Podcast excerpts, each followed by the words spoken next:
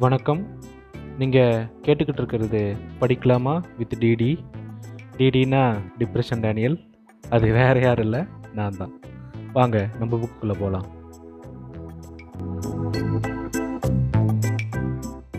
அடுத்ததாக நம்ம படிக்க போகிற பிரிவோட பேர் வந்து பொது வாழ்வு.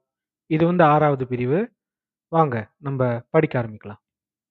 ஈவேராவின் பொது வாழ்வு மிகுந்த சிறப்புடையது தன்னலமற்றது நேர்மையுடையது இளமை பருவம் முதல் இப்படித்தான். இளமை பருவத்திலேயே சாதி பேதம் அறியாதவர். மத வேறுபாடு உணராதவர். கிறிஸ்தவர்கள் தாழ்த்தப்பட்ட மக்கள் முஸ்லிம்கள் முதலிய எல்லா வகுப்பு பிள்ளைகளுடனும் நன்றாக பழகியவர். எப்பொழுதும் பத்து பேர்கள் கூடவே இருப்பார். வயதேறிய பின்னும் பல வகுப்பினரையும் தோழராக கொண்டிருந்தார். ஈரோட்டில் எவ் வகுப்பினர் வீட்டில் எந்த நன்மை தீமை நடைபெற்றாலும் முதலில் அங்கு அவரை காணலாம். யாரும் இவரை அழைப்பார்கள். சில சமயங்களில் அழைப்பில்லாமலேயே சென்று விடுவார். தோழர்களும் உடன் செல்வார்கள். அவ்வீட்டு காரியங்களை தாமே முன்னின்று நடத்துவார். காரியங்கள் மற்றும் நிறைவேறிய பின்புதான் காரியங்கள் முற்றும் நிறைவேறிய பின்புதான் வீடு திரும்புவார். இவருடைய இவ்வியற்கை குணத்தினால் ஊரார் முழுவதும் இவரை உள்ள தோழராக கருதினர். குடும்ப விவகாரங்கள் வியாபார தகராறுகள் சண்டை சச்சரவுகள் தீர்ந்தவன் தீர்த்த வண்ணமே இருப்பார். கோர்ட்களிலிருந்தும் விவகாரங்கள் இவரது தீர்ப்புக்கு வரும். எப்படிப்பட்ட விவகாரத்தையும் பைசல் செய்து விடுவார். ஒரு சமயம் ஈரோட்டில் பிளேக் நோய் வந்துவிட்டது. அதனால் மக்கள் பலர் மடிந்தனர். மற்றவர்கள் அஞ்சி ஊரை விட்டு ஓடிவிட்டனர்.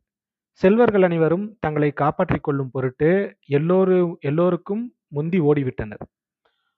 போக்கிடமில்லாத ஏழை மக்களே ஊரில் தங்கி உள்ளம் நடுநடுங்கி இருந்தனர். அச்சமயம் ஈவேரா வெளியே போகாமல் தமது தோழர்களுடன் சிறிதும் அச்சமில்லாமல் ஊரிலிருந்து அவ்வேளை மக்களுக்கு உதவி செய்து வந்தார். இச்சமயத்தில் அவர் நடந்து கொண்ட தைரியத்தை இன்னும் பலர் புகழ்வர். அநேக பிணங்களை தாமே தூக்கி கொண்டு போவார். இந்நிகழ்ச்சியால் அவர் பலராலும் போற்றப்பட்டார். கடை தெருவிலும் இவருக்கு செல்வாக்கு மிகுதி. கடை கணக்குகளில் ஒருவருக்கொருவர் தகராறு வந்தால் தகராறு வந்தால் இவர்தாம் தீர்த்து வைப்பார். கணக்கில் நிபுணர் புள்ளி விவரங்களில் தேர்ந்தவர். எண் சுவடி தலைகீழ் பாடம் இத்துடன் நல்ல நினைப்பு வலிமை. பெரும் புள்ளிகளையும் சிறிது நேரத்தில் வாய்க்கணக்காகவே முடிவு கட்டிவிடுவார். கடை சம்பந்தமான பேரேடு குறிப்பு முதலியவர்களை முதலியவைகளை ஒரு முறை பார்த்தால் போதும். அப்படியே மனதில் படம் பிடித்துக் கொள்வார். இதனால் எந்தவிதமான கணக்கு தகராறுகளையும் தீர்க்கும் திறமை பெற்றிருந்தார். நடுநிலைமையில் எவ்வித சிக்கல்களையும் முடிவு செய்யும் குணம் பெற்றிருந்தார். இதனால் கடைக்காரர்களின் பெரும் மதிப்புக்கும் உரியவரானார். இப்பொழுது இப்பொழுதும் பொது மேடைகளில் பேசும்போது அரசாங்க வரவு செலவு கணக்கை புள்ளி விவரங்களுடன் வெளியிடுவார். இக்கணக்கின் மூலம் விளங்கும் குற்றங்களை விளக்கமாக எடுத்துக்காட்டுவார் இவர் பொது வாழ்வில் தலையிட்ட பின் விளையாட்டுகள் சிறிது சிறிதாக விலகிவிட்டன. அதிகாரிகளின் நட்பு புகுந்தது. அறிவாளிகளின் கூட்டுறவு வளர்ந்தது. செல்வா செல்வர்களின் சேர்க்கை பெருகிற்று. காலஞ்சென்ற பாவே மாணிக்க நாயக்கார் நாயக்கர் போன்ற பெருந்தமிழர் அறிஞர்கள் போன்ற பெருந்தமிழறிஞர்கள் இவருடைய யுக்தியான வேடிக்கை பேச்சுக்காகவே இவரது கூட்டாளியாகினர். அக்காலத்தில் கருவூரில் மருதையா பிள்ளை என்னும் பெரும் புலவர் ஒருவர் இருந்தார். அக்காலத்து புலவர்கள் மருதையா பிள்ளையை கண்டாலே நடுநடுங்குவார்கள். அவர் இவர் யாருக்கும் அஞ்சாதவர். எங்கு எங்கும் செல்வம் எங்கும் செல்வாக்குடையவர். இப்பொழுதும் ஈரோட்டு பகுதியில் உள்ளவர்கள் இவரை பற்றி பல வேடிக்கை கருத்துக்களை கதைகளை கூறுவார்கள். இவருக்கு விதாண்டவாதி என்று பெயர். சாதி சமயம் சாத்திரம் முதலவைகளிலுள்ள புரட்டுகளை கண்டிப்பார்.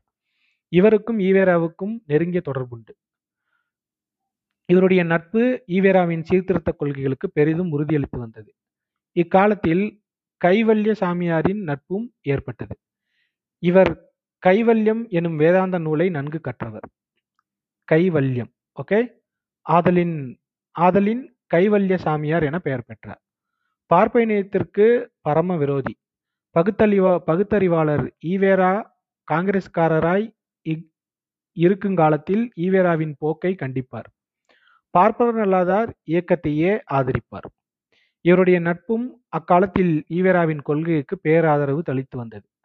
குடியரசு ஆரம்பித்த காலம் முதலே இவர் ஒவ்வொரு வாரமும் அதில் எழுதி வந்த கட்டுரைகள் தமிழ்நாட்டில் பெரும் புரட்சியை உண்டாக்கின. அக்கட்டுரைகளில் உள்ள விவாதங்களுக்கு அன்று முதல் இன்று வரை எந்த படிப்பாளியோ புலவரோ பதில் கூற முயன்றது கூட இல்லை. இச்செய்தி அக்கால குடியரசு வாசகர்களுக்கு நன்கு தெரியும். ஈவேரா பல பொது காரியங்களையும் மேற்கொண்டு நடத்தியிருக்கிறார். தமது கொள்கைகளுக்கு முரண்பாட கா முரண்பாடான காரியங்களிலும் கூட பொறுப்பெடுத்துக் கொண்டால் அவைகளை நேர்மையாக நடத்தி வைக்கும் குணம் இவரிடம் உண்டு. நான் படிக்கிறப்ப நிறைய இடத்துல பார்த்தீங்களா ஒரு வார்த்தையை நான் சொல்றேன் திரும்ப திரும்ப அதை மறுபடியும் மறுபடியும் சொல்றேன் இல்லையா? ஆக்சுவலாக எனக்கு இந்த மாதிரி ஒரு பிரச்சனை இருக்கு இதை ஓவர் கம் பண்ணுன்னு சொல்லிட்டு தான் நான் இந்த பாட்காஸ்டே பண்ணுறேன் ஆக்சுவலாக ஏன்னா இப்போ நான் ஏதாவது ஒன்று படிக்கிறேன்னு வச்சுக்கோங்களேன் அப்படியே நான் படிச்சுட்டே இருக்கிறப்ப அப்படியே கொஞ்சம் போயிட்டே இருக்கும். திடீர்னு வந்து அந்த வார்த்தை திக்கி கொஞ்சம் மறுபடியும் அதை திரும்ப படிப்பேன். ஆனால் இது வந்து ஒரு ஒரு வகையான ஒரு ஸ்டாமரிங் மாதிரி கூட வச்சுக்கலாம்னு வச்சுக்கோங்களேன். ஸோ நம்ம எல்லாத்தையுமே வந்து கண்டிப்பாக பர்ஃபெக்டாக நூறு சதவீதம் ஒரு எழுத்து கூட பெறலாமல் எந்த ஒரு மனுஷனாலையுமே படிக்க முடியாது. கண்டிப்பாக என்னால் முடியவே முடியாது.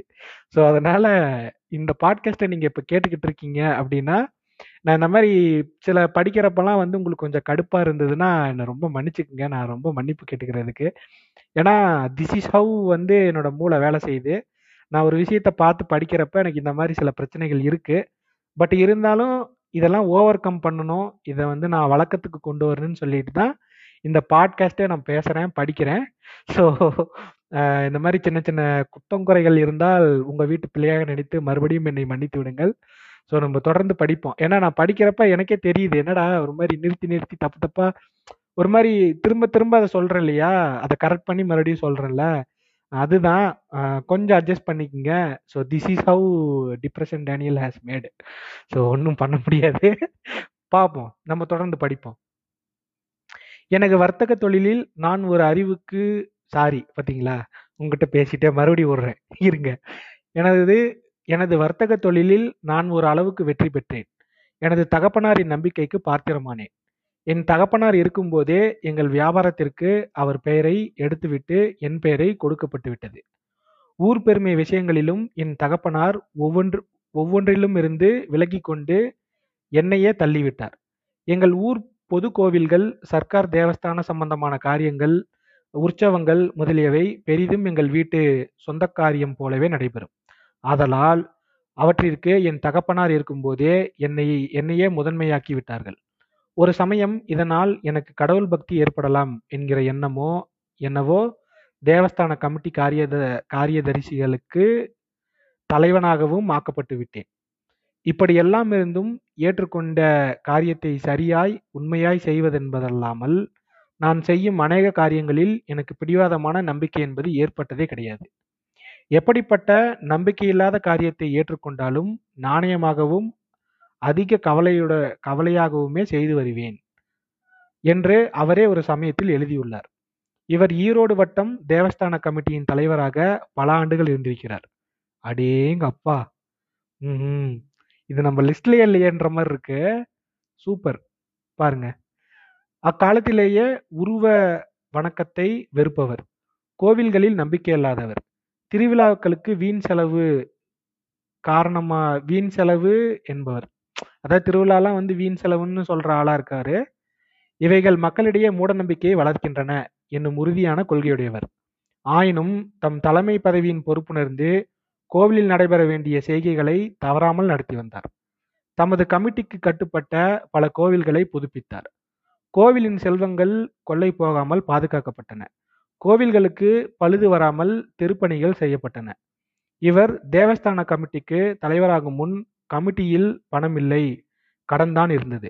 பல ஆண்டுகள் தலைவராக இருந்து வீட் தலைவராக இருந்துவிட்டு அப்பதவியிலிருந்து நீங்கும் முன் எல்லா செலவுகளும் செய்த எல்லா செலவுகளும் செய்த பிறகும் சுமார் நாற்பத்தையாயிரம் ரூபாய் மீதி இருந்தது. அதாவது சேமிச்சு வச்சிருக்காரு.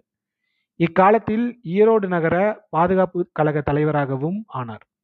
ஆயிரத்தி தொள்ளாயிரத்தி பத்தொன்பது வரையிலும் அதாவது ஒத்துழையாமை இயக்கம் தொடங்கும் வரையிலும் இவர் அப்பதவியில் இருந்தார்.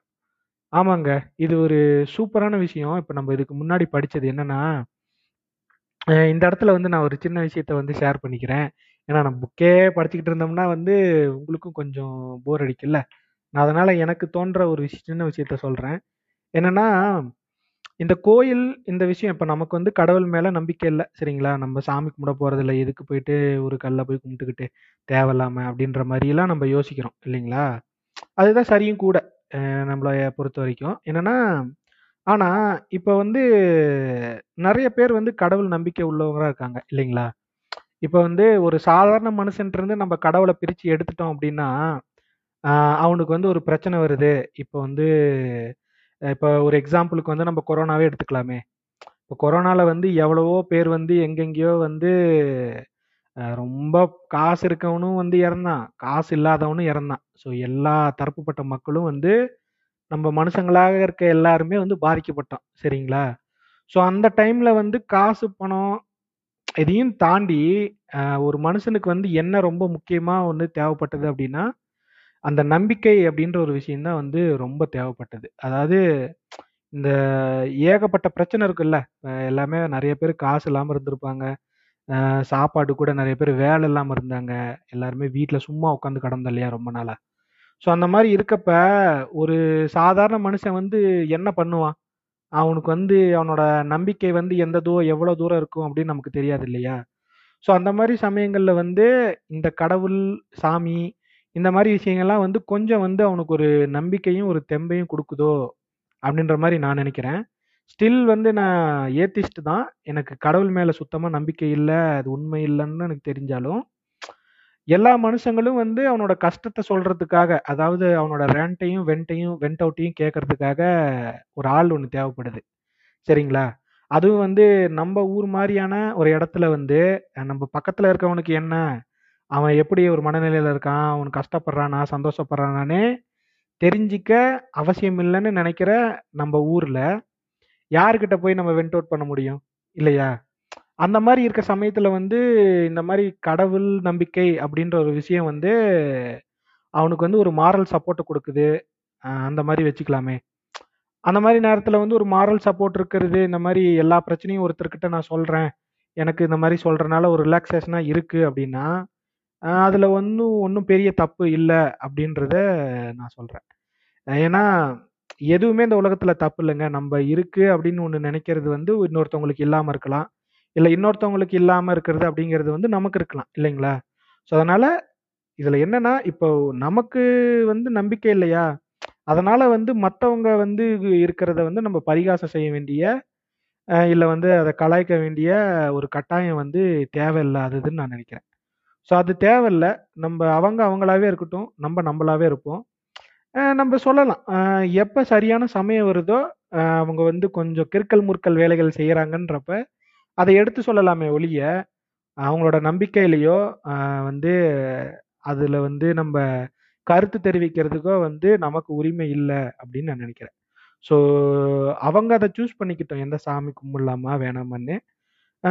இப்போ நான் இருக்க ஏரியாவில் கூட இல்லை இப்போ நாங்கள் வந்து எங்கள் வீட்டுக்கிட்ட ஒரு விநாயகர் கோயில் ஒன்று இருக்குது அந்த கோயில் வந்து நான் சின்ன வயசுல இருந்தே வந்து ரொம்ப விநாயகர் பக்தியா வந்து டிங் டாங்னு எல்லாம் கோயிலுக்கு போறது என்ன, அங்க போய் விநாயகர் சதுர்த்தி என்ன வந்து சாமி கும்பிட்றது என்னன்ற மாதிரி அப்படியே ஜாலியா வந்து போய்க்கிட்டு, விளாண்டுக்கிட்டு கோயிலே கெதின்னு கடந்த காலம்லாம் இருக்கு.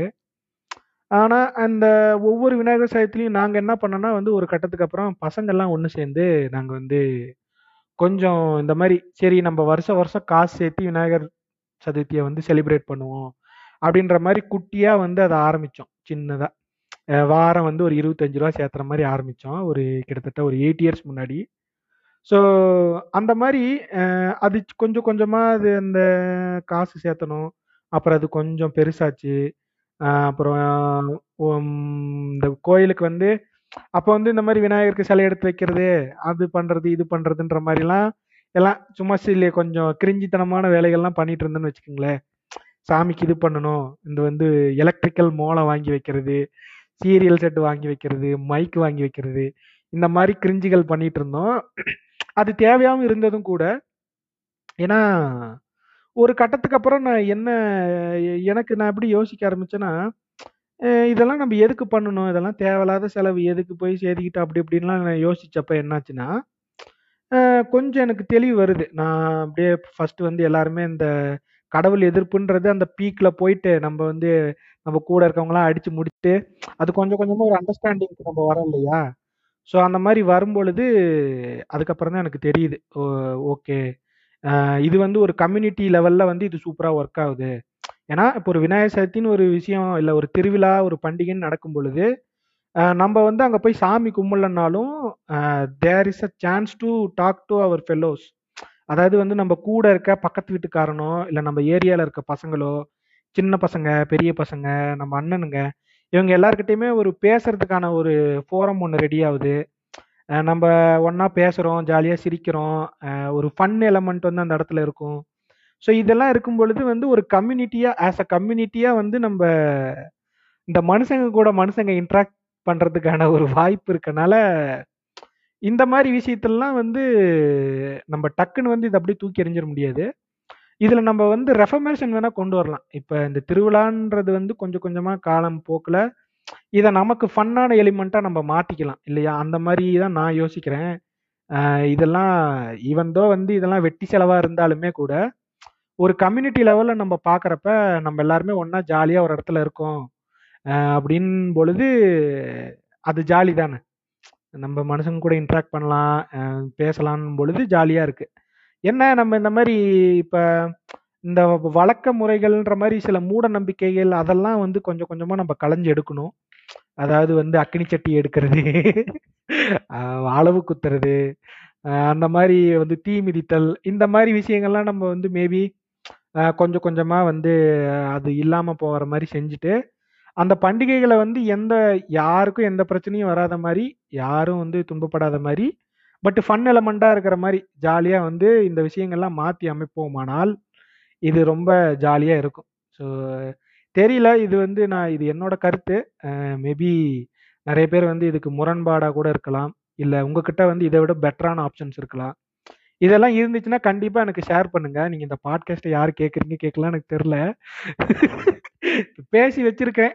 பார்ப்போம் நீங்க இதை பத்தி என்ன நினைக்கிறீங்க? இப்போ ஒரு திருவிழான்றது தேவையா தேவையில்லையா? அப்படின்ற மாதிரிலாம் நீங்க என்ன யோசிக்கிறீங்கன்றத என் கூட ஷேர் பண்ணுங்க. சரிங்களா? வாங்க. நம்ம இப்ப தொடர்ந்து புக் படிக்க ஆரம்பிக்கலாம். ஸோ இந்த மாதிரி புக்கு படிக்கிறப்ப இடையில வந்து என்னப்பா நீ நீ பாட்டுக்கு பேசிட்டு இருக்க அப்படின்னு நீங்க கேட்கலாம் பட் ஏ வந்து அப்பப்போ வந்து இந்த மாதிரி நான் என் மனசில் நினைக்கிறது நான் சொல்கிறேன் அது ஒரு சில விஷயங்கள் கிரிஞ்சா கிரிஞ்சா இருக்கலாம். இல்லை நானே கூட ரொம்ப பிற்போக்காக பேசலாம் இல்லையா? பெரியார் புக்கை படிச்சுக்கிட்டு பாரு இந்த கிறுக்க என்ன சொல்கிறான் அப்படின்னு கூட நீங்கள் நினைக்கலாம். இது எல்லாமே வந்து நான் என்னை இந்த தளத்துலேருந்து நான் என்னை அடுத்த தளத்துக்கு கொண்டு போகிறதுக்கான ஒரு சிறிய முயற்சி தான். எல்லா கருத்துமே வந்து நானும் நூறு சதவீதம் சரியாக சொல்லுவேன்றது கிடையாது இல்லையா?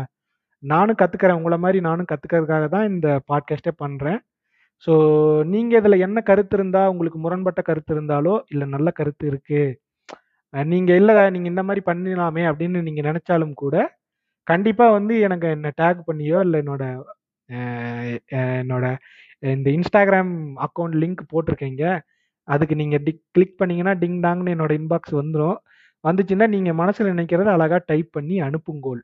சரிங்களா? ஏன்னா ஆமாம் இதுதான் வந்து சரியா இருக்கும் இல்லையா? என்னத்த போயிட்டு? நீங்க சார் நீ நீ சொல்ற விஷயம் தப்பு இது இப்படி கிடையாது அப்படின்னு சொன்னீங்கன்னா அதை நான் மாத்திக்க போறேன். டிங் டாங் அவ்வளவுதான்.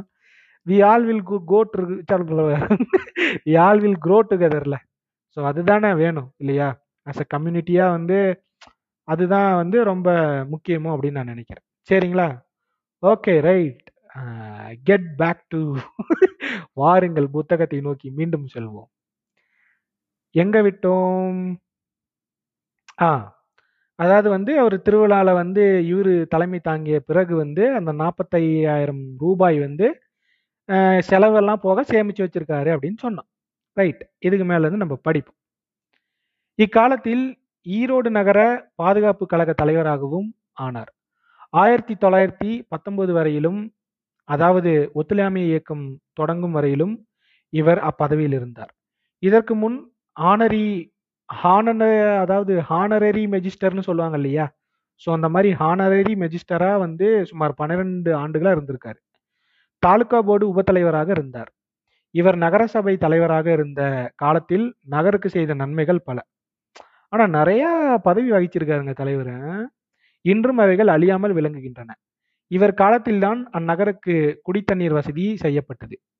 காவிரியில் இருந்து நல்ல தண்ணீர் கிடைக்கும்படி குழாய் போடப்பட்டது.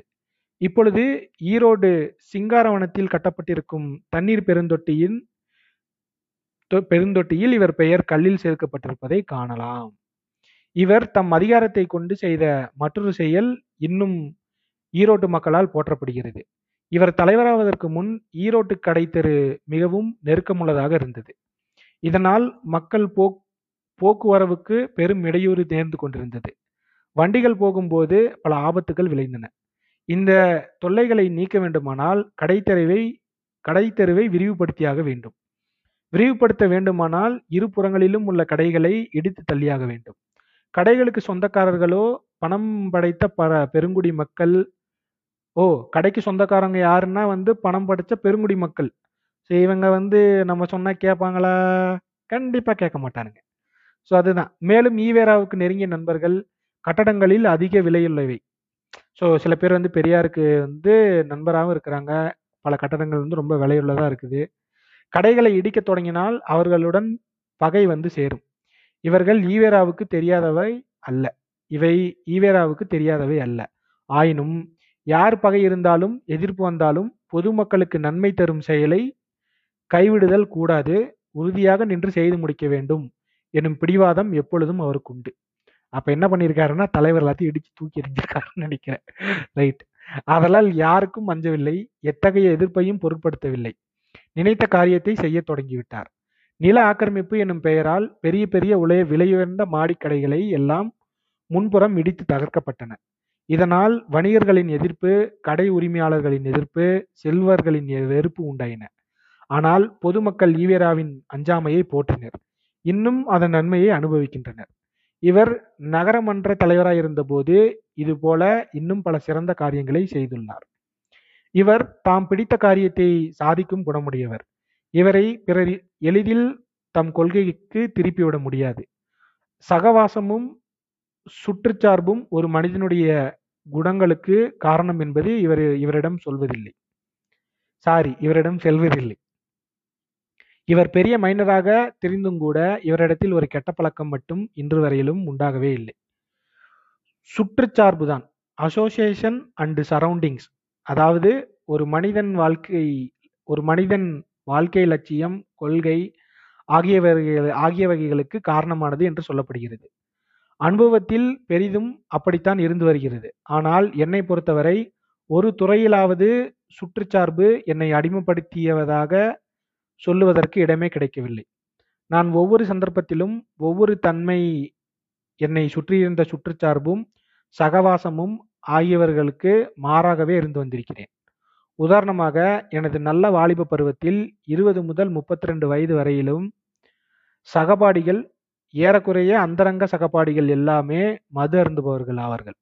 அது மாத்திரமா என்னிடத்தில் அதிக காதல் உள்ள சர்க்கார் அதிகாரிகள் ஜமீன்தார்கள் மிராசுதார்கள் ஆகியவர்களும் மது அருந்துவார்கள் மேற்கண்ட வயதில் அநேகமாக இரவெல்லாம் இந்த கூட்டத்தாருடனே கோலாகலமாக இருந்து காலை ஆறு மணிக்கு வீட்டிற்கு வந்து கொத்து சாவியை எடுத்துக்கொண்டு கடை திறக்க போய்விடுவேன்.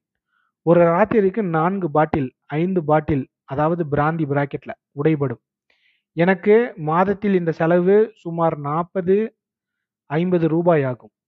என் வீட்டில் சதா நான்கு இரண்டு பாட்டில்கள் இருக்கும். நானே என் கையால் டம்ளரில் ஊற்றி சோடா கலந்து குடிப்பேன் கொடுப்பேன். சிலர் அதிகம் குடித்துவிட்டு போதையில் என் மீது துப்புவார்கள். ஒரு காலத்தில் ஒரு டிப்டி கலெக்டரும் ஒரு சால்ட் அசிஸ்டன்ட் கமிஷனரும் நான் ஊற்றி கொடுத்ததையே சாப்பிட்டுவிட்டு என்னை பிடித்து கீழே தள்ளி என் வாயில் பலவந்தமாக ஊற்றினார்கள் அப்படியெல்லாம் இருந்தும் என்னை அந்த சகவாசமும் சுற்றுச்சார்பும் அது அதாவது பிராக்கெட்ல மது அறிந்தனால் எப்படி இருக்கும் என்று யோசிக்க கூட தூண்டவில்லை. என் மனைவியாருக்கு என் மீது அடிக்கடி சந்தேகம் தோன்றும். என் வாயை ஊதி காட்டச் சொல்வார்கள். நான் கிராக்கி செய்வேன். பலாத்காரத்தால் என் வாயை முகர்ந்து பார்த்து திருப்பி திருப்தி அடைவார்கள். இதை எதற்காக குறிப்பிடுகிறேன் என்றால் சுற்றுச்சார்பு எதுவும் என்னை வசப்படுத்திக் கொள்ளவில்லை என்பதற்காகவே ஆகும். இனியும் அம்மாதிரியான சம்பவங்களே அதிகப்படியாக காணப்படுகின்றன. ரைட் அதாவது நம்ம நம்ம இதில் வந்து சைடிஷ் சாப்பிட்றதுக்குன்னே வந்து ஒருத்தர் இருப்பான் இல்லையா? அவன் வந்து அது தப்பு கிடையாது. அது ரொம்ப நல்ல விஷயம்தான். ஏன்னா நான் இப்போ நிறைய பேர் இப்போ நம்ம ஃப்ரெண்ட்ஸுங்க எல்லாமே வந்து குடிக்கிறாங்க சரக்கு அடிக்கிறாங்கன்னா அப்போ வந்து கண்டிப்பாக ஒருத்தன் அதில் இருக்கும் பொழுது அவன் குடிக்கல அப்படின்னு சொல்லி மறுத்தாலே அவனுக்கு வந்து இல்லை இல்லை இவனுக்கு கண்டிப்பாக சரக்கு ஊற்றி கொடுத்தே ஆகணும்னு வந்து கங்கணம் கட்டிட்டு சுற்றுற நண்பர்கள் தான் எல்லா இடத்துலையும் இருக்காங்க. ஆனால் நம்ம சுற்றுச்சூழல் எப்படி இருந்தாலும் வந்து என்னானாலும் வந்து மது இந்த மாதிரி விஷயங்களை வந்து தவிர்க்கணும்னு சொல்லிட்டு மன உறுதியோட ஒருத்தங்க இருக்கான் பார்த்தீங்களா அவன் தாங்க டேனியலுன்ற மாதிரி.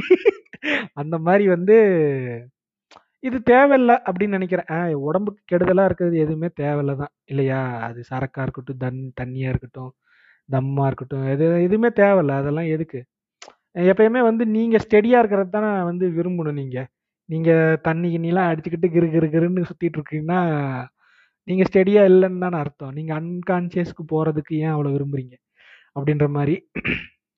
ஸோ மதுவை தவிர்ப்போம் உறவே. ரைட்டா மேற்கொண்டு போவோம். தான் சொல்ல முடியும். மற்றவர்கள் உள்ளே போக முடியாது. இவரோ முன் அனுமதி பெறவில்லை. அதாவது இருங்க. ஓகே.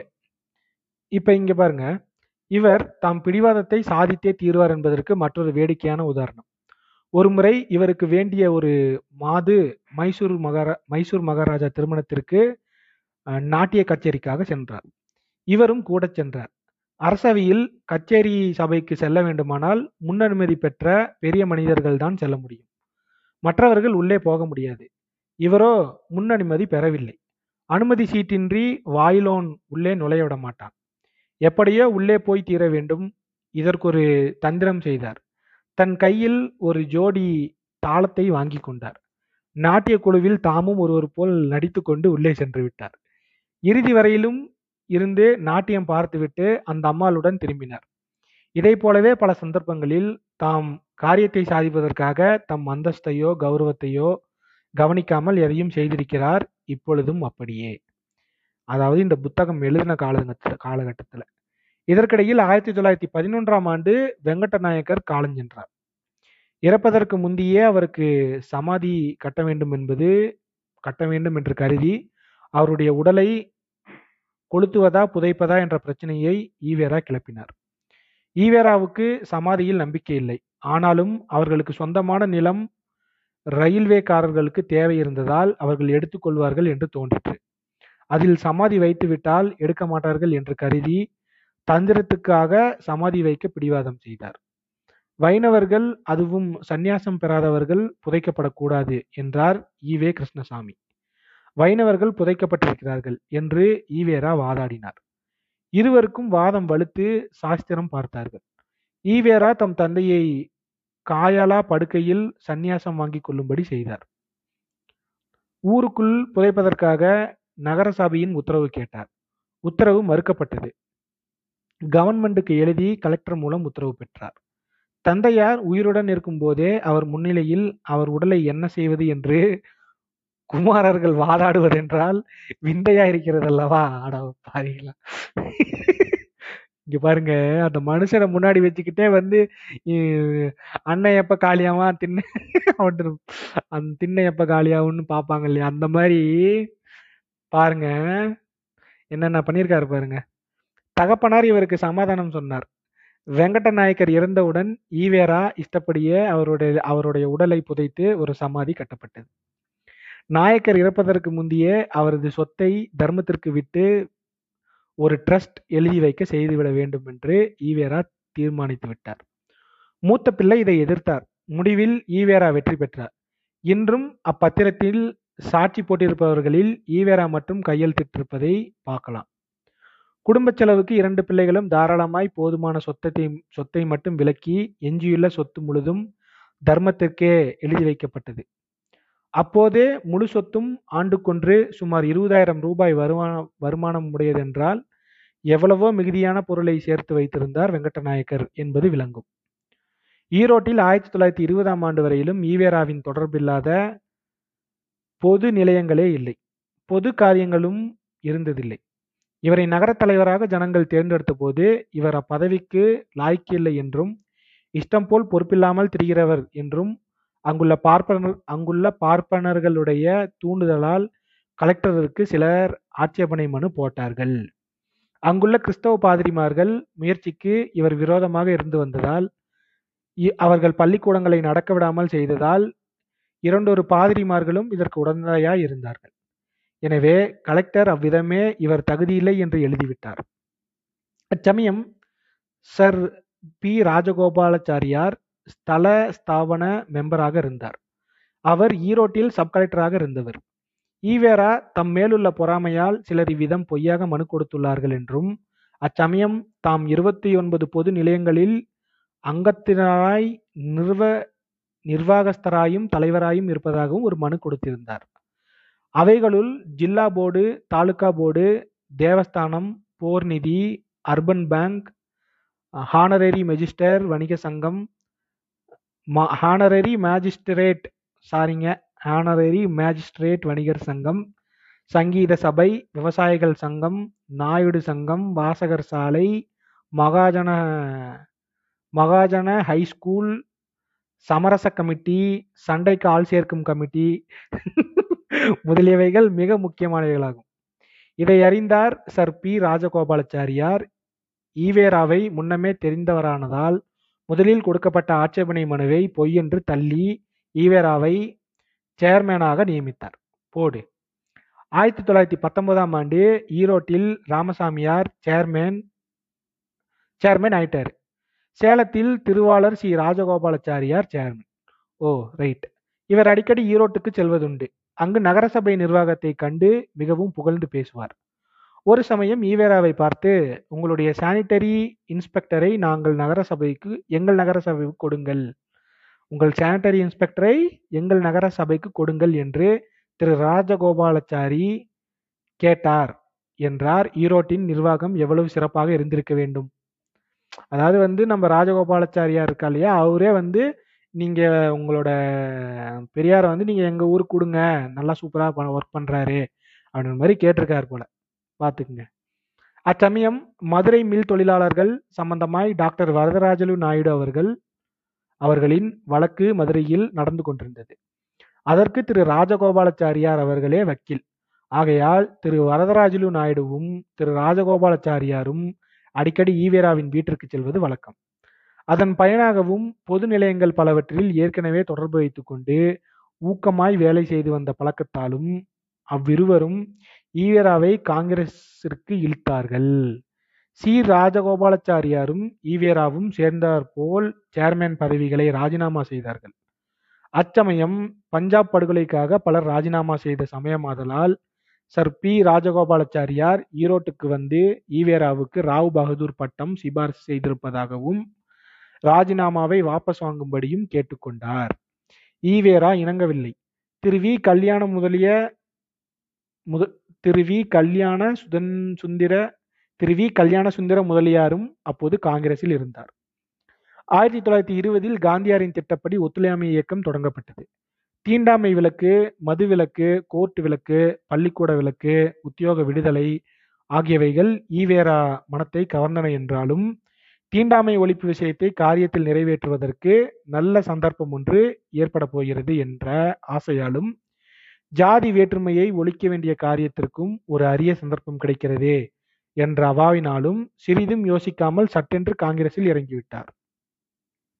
உடனே தமது மற்றும் உள்ள எல்லா கௌரவ பதவிகளையும் உதறி தள்ளினார். தாம் கொண்டிருந்த பொதுநிலைய தொடர்புகளை எல்லாம் சிறிது சிறிதாக அறுத்து கொண்டார். இக்காலத்தில் இவர் தந்தையார் காலம் முதல் நடைபெற்று வந்ததும் இவர் பெயரிலேயே பதினைந்து ஆண்டுகள் நடந்து வந்ததுமான வாணிபமும் நிறுத்தப்பட்டது. இவர் நடத்தி வந்த பஞ்சியாலையும் நிறுத்திவிட்டார். ஒத்துழையாமை பிரச்சாரத்தில் தீவிரமாக இறங்கி தாமே ஒரு பிரச்சார தொண்டராக ஆகி தமிழ்நாடெங்கும் சுற்றுப்பிரயாணம் செய்து வரலானார். செய்து வரலானார். இச்சமயத்தில் அரசியல் வானத்தில் இச்சமயத்தில் அரசியல் வானத்தில் பெசன்ட் அம்மையார் உச்சநிலையில் இருந்தார். அதாவது நம்ம அன்னி பெசன்ட் அம்மையார்னு சொல்லுவோம் இல்லையோ? அவங்கதான். அவருக்கு துணையாக பல ஸ்மார்த்த பார்ப்பனர்கள் இருந்தனர். பாத்தீங்களா? ஆனால் நம்ம புக்கில் எப்படி படிச்சிருப்போம்? நம்ம அன்னி பெசன்ட் அம்மையார் வந்து நானா ரொம்ப காலத்துக்கு முன்னாடி எப்பா சாமி அவங்களெல்லாம் வந்து காந்தி அப்புறம் வந்து யாரு? Mother Teresa. அவங்க ரேஞ்சுக்கு வந்து நம்ம புத்தகங்கள்லாம் அன்னி பெசன்ட் அம்மையாரை பற்றி எழுதியிருப்பாங்க. பட் ஆனால் லேட்டராக வந்து நம்ம படிக்கும் பொழுதுதான் தெரிகிறது அன்னி பெசன்ட் அம்மையார் யார் என்று சரி நம்ம நாம் தொடர்ந்து படிப்போம். இவர்கள் மிகவும் மிதவாத கொள்கைகளை கொண்டிருப்பத கொண்டு கொண்டிருந்தபடியால் ஈவேராவும் அவரது நண்பர்களும் பெசன்ட் அம்மையாரை அரசியலிருந்து ஒழித்து விட வேண்டும் என்று முடி- அரசியலிருந்து ஒழித்து விட வேண்டும் என்று முடிவு செய்து விட்டனர். ஸ்ரீரங்கத்தில் திரு கே வி ரங்கசாமி ஐயங்காரின் வீட்டில் ஈவேரா. சி. ராஜகோபாலாச்சாரியார் வாவு Chidambaram Pillai Vijayaraghavachariar doctor Rajan Varadarajulu Naidu George Joseph Adi Narayana Chettiar மூயே Rangasamy Iyengar ஆகிய ஒன்பது பேரும் கூடி பெசன்ட் அம்மையாருடைய ஹோம் ரூல் கிளர்ச்சிக்கு விரோதமாய் பிரச்சாரம் செய்வதென முடிவு செய்து கொண்டனர். இக்கூட்டுறவு வளரும்போது மற்றொரு புறம் நீதி கட்சியும் வளர்ந்து கொண்டே இருந்தது. போடுறா வெடின்ற மாதிரி த ஜஸ்டிஸ் பார்ட்டி அந்த பார்ட்டி வந்து இன்னொரு பக்கம் வந்து அப்படியே கொஞ்சம் கொஞ்சமாக வளருது. ஸோ அப்படியே அந்த மாசான ஒரு தீம் மியூசிக்கை போடுங்க. அலெக்சா ப்ளே அப்படின்ற மாதிரி சூப்பராக வந்து நம்ம ஆறாவது பகுதியையும் முடித்து விட்டோம். நம்ம தொடர்ந்து படிக்கலாம்.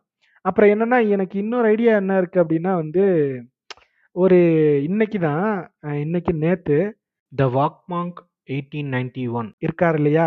நம்ம விஜய் அண்ணன். அவரோட பாட்காஸ்ட் இப்போ தான் நான் கேட்டுட்டு இருக்கேன். ஒரு இப்போ ஒரு பத்து பதினஞ்சு எபிசோடு மாதிரி அந்த மாதிரி கேட்டுட்டு இருப்பேன். அதில் வந்து பெரியார் அப்புறம் ஒரு அண்ணாவோட பர்த்டே அன்னைக்கு அவர் பண்ண ஒரு பாட்காஸ்ட் ஒன்று இருந்தது. ஸோ அந்த பாட்காஸ்ட் நான் நேற்று தான் கேட்டேன். நம்ம எப்பயுமே அண்ணா பற்றி நிறைய நம்ம எல்லாம் எல்லா இடத்துலையும் நம்ம கேட்டிருப்போம் இல்லையா? ஸோ அப்படி கேட்கும் பொழுது நேற்று அது கேட்டனால எனக்கு திடீர்னு ஒரு ஞாபகம். ஸோ அப்படி அண்ணாவோட அந்த விஷயத்தெல்லாம் வந்து அவங்க ஷேர் பண்ணிட்டு இருந்தாங்களா? அவர் எப்படிப்பட்ட ஆள்? அவர் என்னென்னலாம் பண்ணார்? அப்படின்ற மாதிரிலாம் திடீர்னு என் மனதில் ஒரு புதிய ஒரு ஐடியா ஒன்று உதித்தது என்னவென்றால் இந்த மாபெரும் தமிழ் கனவு அப்படின்னு சொல்லிட்டு ஒரு அருமையான ஒரு புத்தகம் இருக்குது ஆனால் அந்த புக்கை நான் படிக்கல பட் அது ரொம்ப அருமையான புத்தகம் தான் ஏன்னா தொடர்ந்து நான் எல்லா இடத்துலையும் வந்து அந்த புத்தகத்தை பற்றின செய்திகளும் எல்லாமே நான் கேட்டுட்டு இருக்கேன் அந்த புக்கை நானும் இன்னும் படிக்கல. உடனே நீங்கள் நினச்சிக்காதீங்க. படிக்கலன்னா வந்து அது ஒரு பெரிய தேச துரோக குற்றம்லாம் கிடையாது. கண்டிப்பாக நான் படிப்பேன் அந்த புக்கை அதனால் அந்த புக்கை வந்து படிக்கலாம் அப்படின்ற மாதிரி ஒரு ஐடியா மேபி நம்ம இங்கே கூட படிக்கலாம். ஆனால் அது வந்து ஒரு ரொம்ப பெரிய புத்தகமாக இருக்குது அது வந்து ஒரு ஆயிரம் பக்கங்களுக்கு மேல் இருப்பதால் அது இல்லாமல் அதில் காப்பி ரைட் அந்த மாதிரி எதாவது இருக்கா என்னன்னு எனக்கு தெரியல. இது வேற எனக்கு ரொம்ப பயமாக இருக்கு. ஸோ மேபி அந்த வ- நம்ம மாபெரும் தமிழ் கனவுன்ற அந்த அந்த புத்தகத்தை வந்து சமஸ் அவர்கள் எழுதியிருக்காங்க. ஸோ அந்த புக்கு வேணால் நம்ம வேணால் அடுத்த புத்தகமாக வேணால் படிக்கிறதுக்கான வாய்ப்பு இருக்குமா நம்ம பார்ப்போம். நீங்கள் சப்போஸ் கேட்டுட்ருக்கீங்க இந்த பாட்காஸ்ட் அப்படின்னா அந்த புக்கை படிக்கலாமா அப்படின்ற மாதிரி சொல்லுங்கள் ஏன்னா நம்ம இந்த காஜி கதைகள் காமெடி கதைகள் இந்த மாதிரி கதைகள்லாம் வந்து நம்ம எங்க வேணா படிக்கலாம் எப்படி வேணா பார்க்கலாம். ஈவன் தான் அது கம்மியாக தான் இருக்கேன்ற மாதிரி இருந்தாலும் கூட நம்ம மக்களை பொலிட்டிசைஸ் பண்ணோம் அப்படின்னா வந்து நம்ம நிறைய விஷயங்களை வந்து கொண்டு போய் சேர்க்க வேண்டிய கட்டாயத்தில் இருக்கோம் இல்லையா? ஸோ இந்த மாதிரி பொலிட்டிக்கலாக வந்து நம்ம கொஞ்சம் நம்ம நிறைய படிப்போம். இதுதான் வந்து நான் கொஞ்சம் யூஸ்ஃபுல்லாக இருக்கும். ஏன்னா இந்த மாதிரியும் நம்ம பண்ணலான்ற மாதிரி ஒரு ஐடியா ஸோ நம்ம பார்ப்போம். இது ஒன்று இன்னொரு விஷயம் என்னன்னா இன்னொரு ஐடியா ஒன்று இருக்கு. என்னன்னா நம்ம அண்ணா வந்து நம்ம தம்பிகளுக்காக எழுதின லெட்டர்ஸ்லாம் இருக்கு இல்லையா? தம்பிகளுக்காக அண்ணாவின் வார்த்தைகள். அதாவது அவர் நிறைய லெட்டர்ஸ்லாம் எழுதியிருக்காரு. ஸோ அந்த லெட்டர்ஸ்லாம் வந்து நம்ம தொடர்ந்து ஒவ்வொரு லெட்டராக வந்து கூட ஒவ்வொரு எபிசோடாக வந்து அழகாக படிக்கலாம். அப்படின்ற மாதிரி இன்னொரு ஐடியா இருக்குது ஸோ இந்த ஐடியாவை வந்து அப்படியே நான் உங்கள் மைண்ட்லேயும் வந்து விதைச்சிடுறேன். நீங்கள் இந்த பாட்காஸ்ட்டை கேட்டுட்டு நீங்கள் என்ன அது படிக்கலாமா வேணாமான்ற மாதிரி ஒரு சஜஷன் கொடுங்க. நீங்கள் எதை பற்றி என்ன நினைக்கிறீங்க? ஏன்னா அண்ணாவோட கை மொழியிலிருந்து அவர் கைப்பட எழுதின விஷயத்தை நம்ம நேரடியாக படிக்கும் பொழுது நம்ம நிறைய வந்து ஒரு சூப்பரான அரசியல் புரிதலுக்கு நம்ம உள்ளே போவோமோ அப்படின்றத நான் ரொம்ப தீர்க்கமாக நம்புகிறேன் ஏன்னா அதுதான் மேட்ரு இல்லையா? ஸோ அதை பற்றியும் சொல்லுங்கள் தொடர்ந்து பாட்காஸ்ட்டு கேளுங்க. உங்கள் சப்போஸ் வந்து உங்களோட ஃப்ரெண்ட்ஸுங்க யாருக்காவது புக்கு படிக்கிறாங்க? புக்கு படிக்க ஆசையாக இருக்குது ஆனால் படிக்கிறதுக்கு தான் வந்து உடம்பு வளைய மாட்டேங்குதுன்ற மாதிரி யாராவது சொன்னாலும் கூட நீங்கள் சும்மா வந்து இருக்க சமயத்தில் இந்த பாட்காஸ்ட்டை கேளு. சும்மா கேட்டுப்பாரு அப்படின்ற மாதிரி கொடுங்க. கொஞ்சம் ஷேர் பண்ணுங்க. பார்ப்போம் நம்ம தொடர்ந்து படிக்கலாம். யார் கேட்டாலும் கேட்கலனாலும் நம்ம பாட்காஸ்ட்டு பண்ண தான் போகிறோம் இதெல்லாம் ரெக்கார்டு பண்ணி அப்லோட் பண்ணுவோம். ஏன்னா நான் படிக்கிறதுக்கு இது ஒரு சூப்பரான வாய்ப்பு இல்லையா?